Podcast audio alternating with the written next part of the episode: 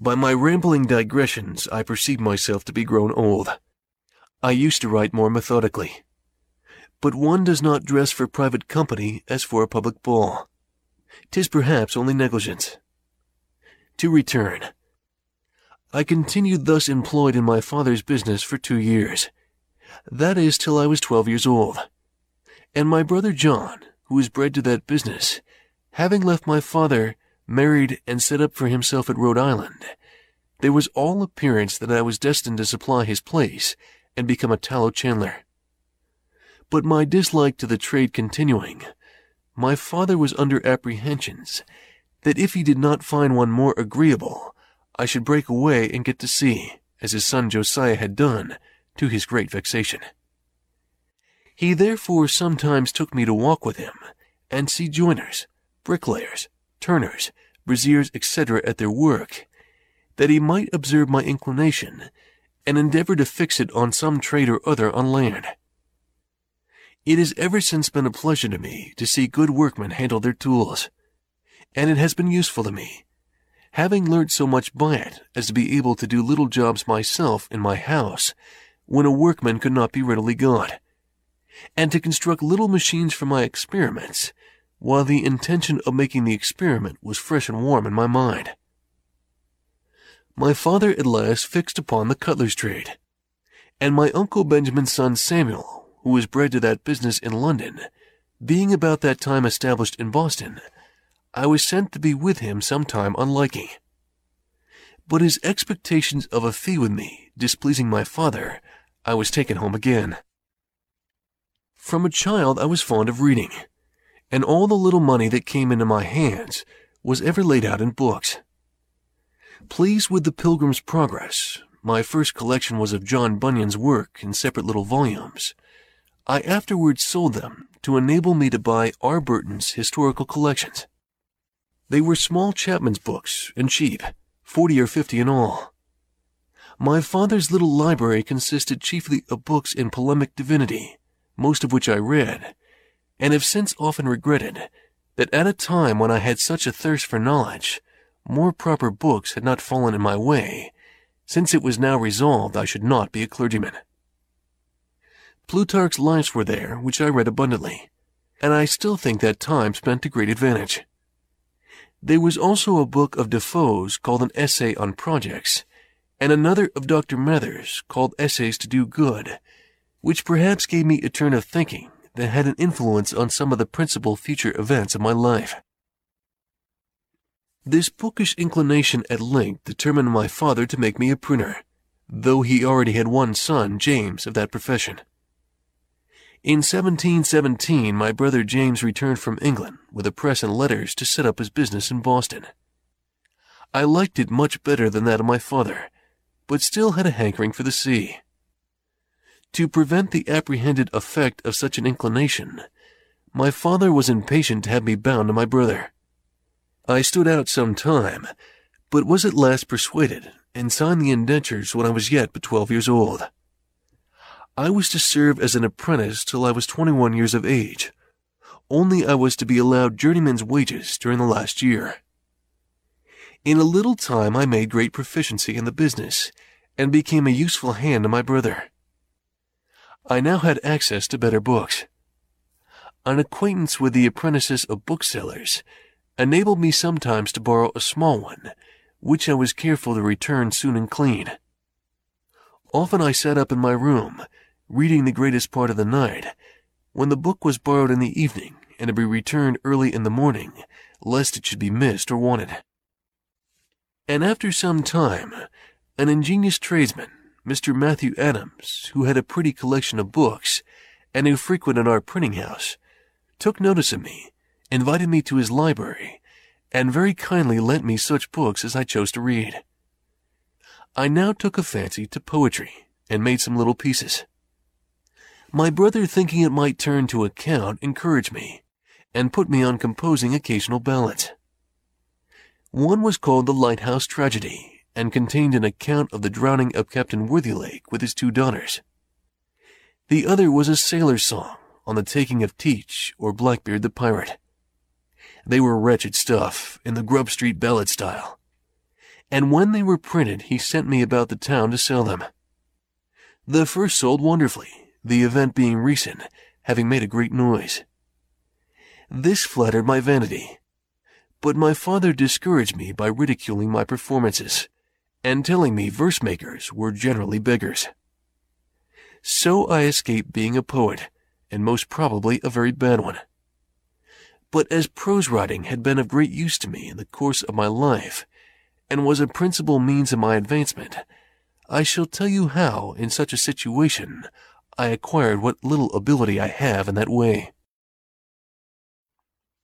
There was another bookish lad in town, John Collins by name, with whom I was intimately acquainted. We sometimes disputed, and very fond were we of argument, and very desirous of confuting one another, which disputatious turn, by the way, is apt to become a very bad habit, making people often extremely disagreeable in company by the contradiction that is necessary to bring it into practice. And thence besides souring and spoiling the conversation, is productive of disgust and perhaps enmities where you may have occasion for friendship. I had caught it by reading my father's books of dispute about religion.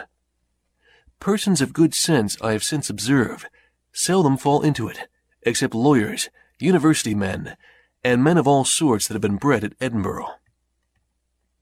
A question was once somehow or other started between Collins and me of the propriety of educating the female sex in learning and their abilities for study. He was of the opinion that it was improper, and that they were naturally unequal to it. I took the contrary side, perhaps a little for dispute's sake. He was naturally more eloquent, had a ready plenty of words, and sometimes I thought bore me down more by his fluency than by the strength of his reasons. As we parted without settling the point, and were not to see one another again for some time, I sat down to put my arguments in writing, which I copied fair and sent to him. He answered, and I replied. Three or four letters of a side had passed, when my father happened to find my papers and read them. Without entering into the discussion, he took occasion to talk to me about the manner of my writing. Observe that though I had the advantage of my antagonist in correct spelling and pointing, which I owed to the printing house, I fell far short in elegance of expression, in method, and in perspicuity, of which he convinced me by several instances. I saw the justice of his remark, and thence grew more attentive to the manner in writing, and determined to endeavor an improvement. About this time I met with an odd volume of The Spectator. It was the third. I had never before seen any of them. I bought it, read it over and over, and was much delighted with it. I thought the writing excellent, and wished if possible to imitate it. With this view I took some of the papers, and making short hints of the sentiment in each sentence, laid them by a few days, and then without looking at the book, tried to complete the papers again by expressing each hinted sentiment at length and as fully as it had been expressed before in any suitable words that should come to hand. Then I compared my spectator with the original, discovered some of my faults and corrected them. But I found I wanted a stock of words, or a readiness in recollecting and using them, which I thought I should have acquired before that time if I had gone on making verses, since the continual occasion for words of the same import, but of different length to suit the measure, or of different sound for the rhyme, would have laid me under a constant necessity of searching for variety and also have tended to fix that variety in my mind and make me master of it. Therefore I took some of the tales and turned them into verse, and after a time, when I had pretty well forgotten the prose, turned them back again. I also sometimes jumbled my collection of hints into confusion, and after some weeks endeavored to reduce them into the best order before I began to form the full sentences and complete the paper. This was to teach me method in the arrangement of thoughts. By comparing my work afterwards with the original, I discovered my faults and amended them. But I sometimes had the pleasure of fancying that in certain particulars of small import, I had been lucky enough to improve the method or the language, and this encouraged me to think I might possibly in time come to be a tolerable English writer, of which I was extremely ambitious. My time for these exercises and for reading was at night, after work, or before it began in the morning, or on Sundays, when I contrived to be in the printing house alone, evading as much as I could the common attendance of public worship, which my father used to exact on me when I was under his care, and which indeed I still thought a duty, though I could not, as it seemed to me, afford time to practice it. When about sixteen years of age, I happened to meet with a book written by one Tryon, recommending a vegetable diet. I determined to go into it. My brother being yet unmarried did not keep house, but boarded himself and his apprentices in another family. My refusing to eat flesh occasioned an inconveniency, and I was frequently chid for my singularity. I made myself acquainted with Tryon's manner of preparing some of his dishes, such as boiling potatoes or rice, making hasty pudding, and a few others, and then proposed to my brother that if he would give me weekly half the money he paid for my board, I would board myself. He instantly agreed to it, and I presently found that I could save half what he paid me. This was an additional fund for buying books. But it had another advantage in it. My brother and the rest going from the printing house to their meals, I remained there alone, and dispatching presently my light repast, which was often no more than a biscuit or a slice of bread, a handful of raisins or a tart from the pastry's cook, and a glass of water, had the rest of the time till their return for study, in which I made the greater progress from that greater clearness of head and quicker apprehension which usually attend temperance in eating and drinking.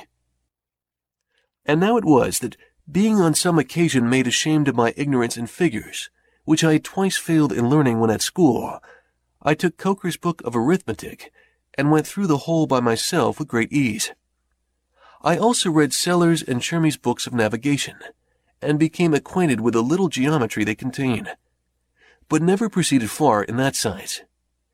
And I read about this time Locke on Human Understanding and The Art of Thinking by Messrs. de Port Royal.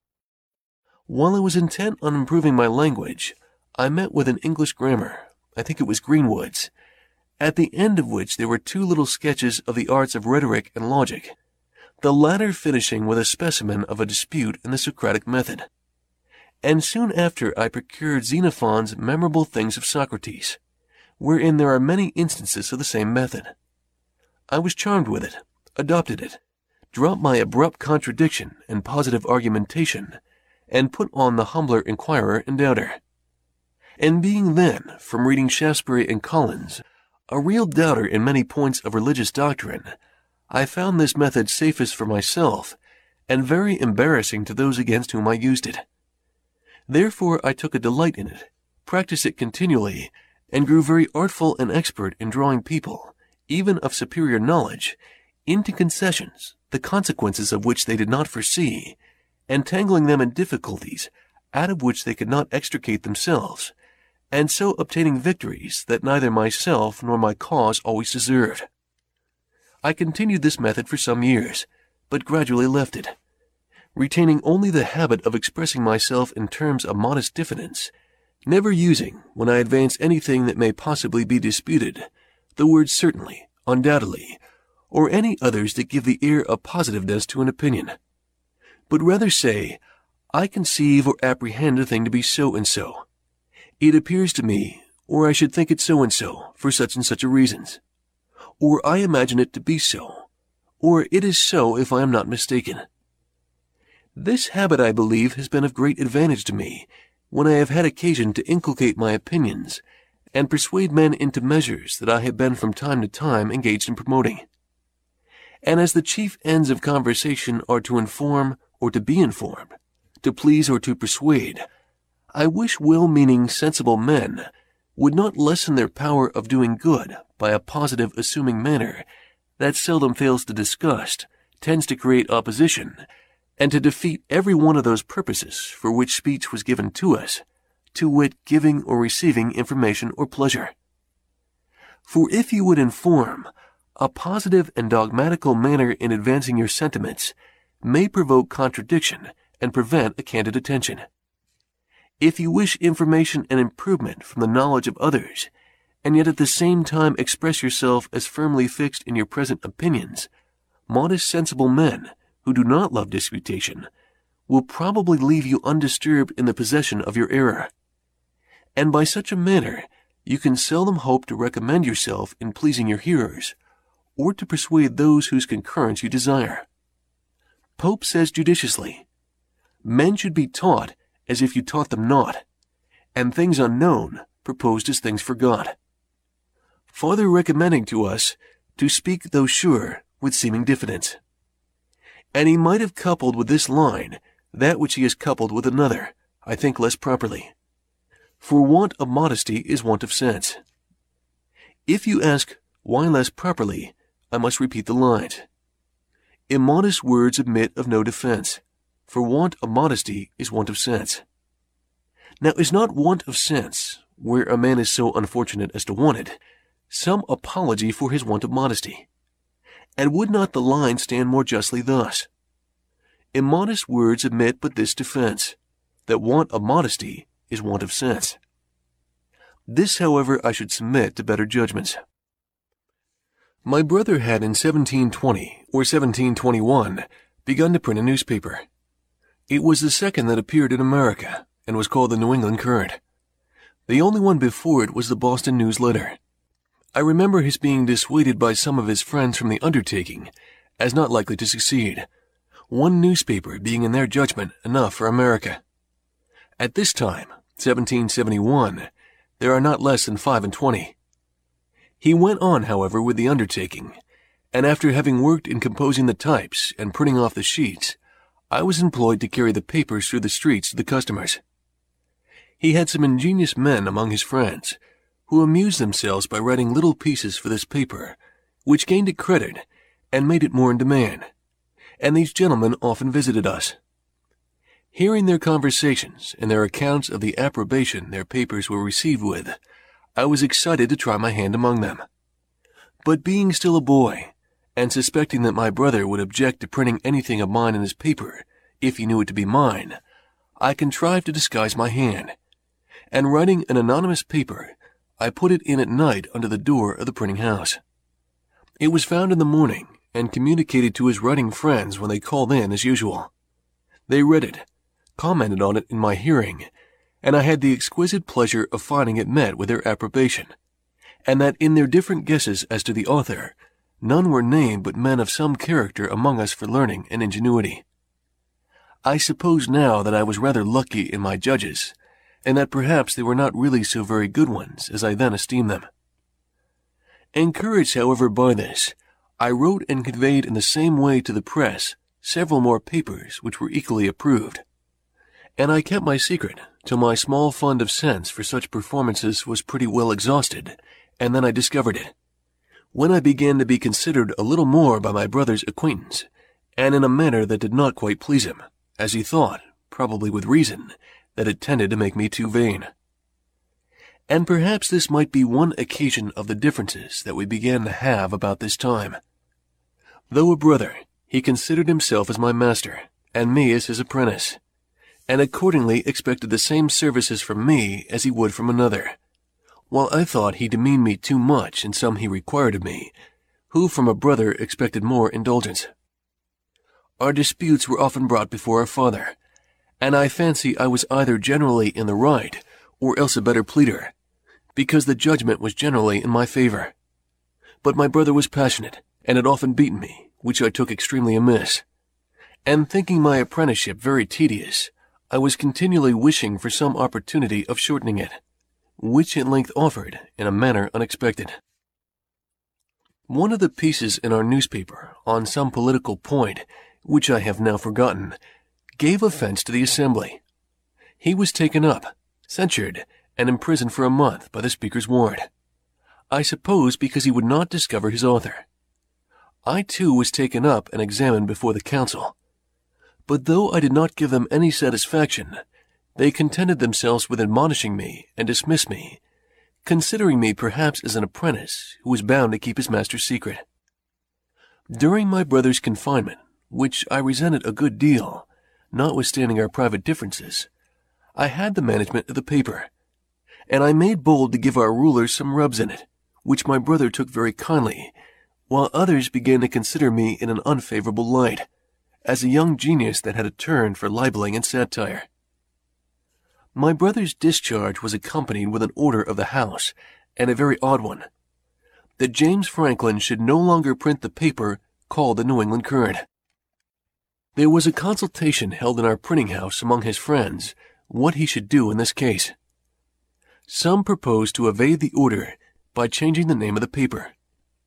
But my brother seeing inconveniences in that, it was finally concluded on as a better way to let it be printed for the future under the name of Benjamin Franklin. And to avoid the censure of the Assembly that might fall on him as still printing by his apprentice, the contrivance was that my old indenture should be returned to me, with a full discharge on the back of it to be shown on occasion. But to secure to him the benefit of my service, I was to sign new indentures for the remainder of the term, which were to be kept private. A very flimsy scheme it was. However, it was immediately executed, and the paper went on accordingly under my name for several months. At length, a fresh difference arising between my brother and me, I took it upon me to assert my freedom, presuming that he would not venture to produce the new indentures.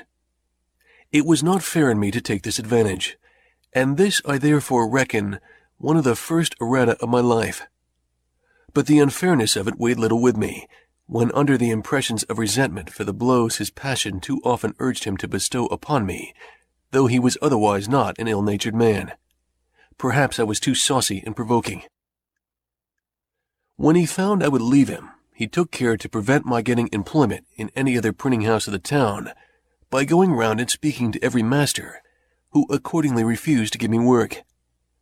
I then thought of going to New York, as the nearest place where there was a printer, and I was rather inclined to leave Boston, when I reflected that I had already made myself a little obnoxious to the governing party, and from the arbitrary proceedings of the Assembly in my brother's case, it was likely I might, if I stayed, soon bring myself into scrapes.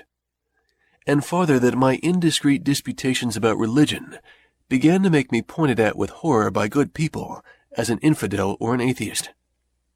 I determined on the point.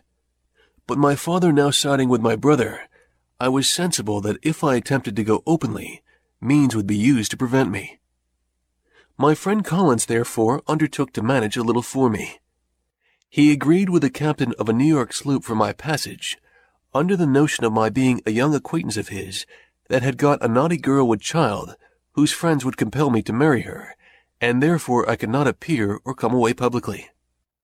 So I sold some of my books to raise a little money, was taken on board privately, and as we had a fair wind, in three days I found myself in New York, near 300 miles from home, a boy of but 17, without the least recommendation to or knowledge of any person in the place, and with very little money in my pocket. 更多免费英语学习资源，请访问优学英语网。优学英语网，优秀的英语学习网站。免费咨询 QQ：九七三幺幺九五五。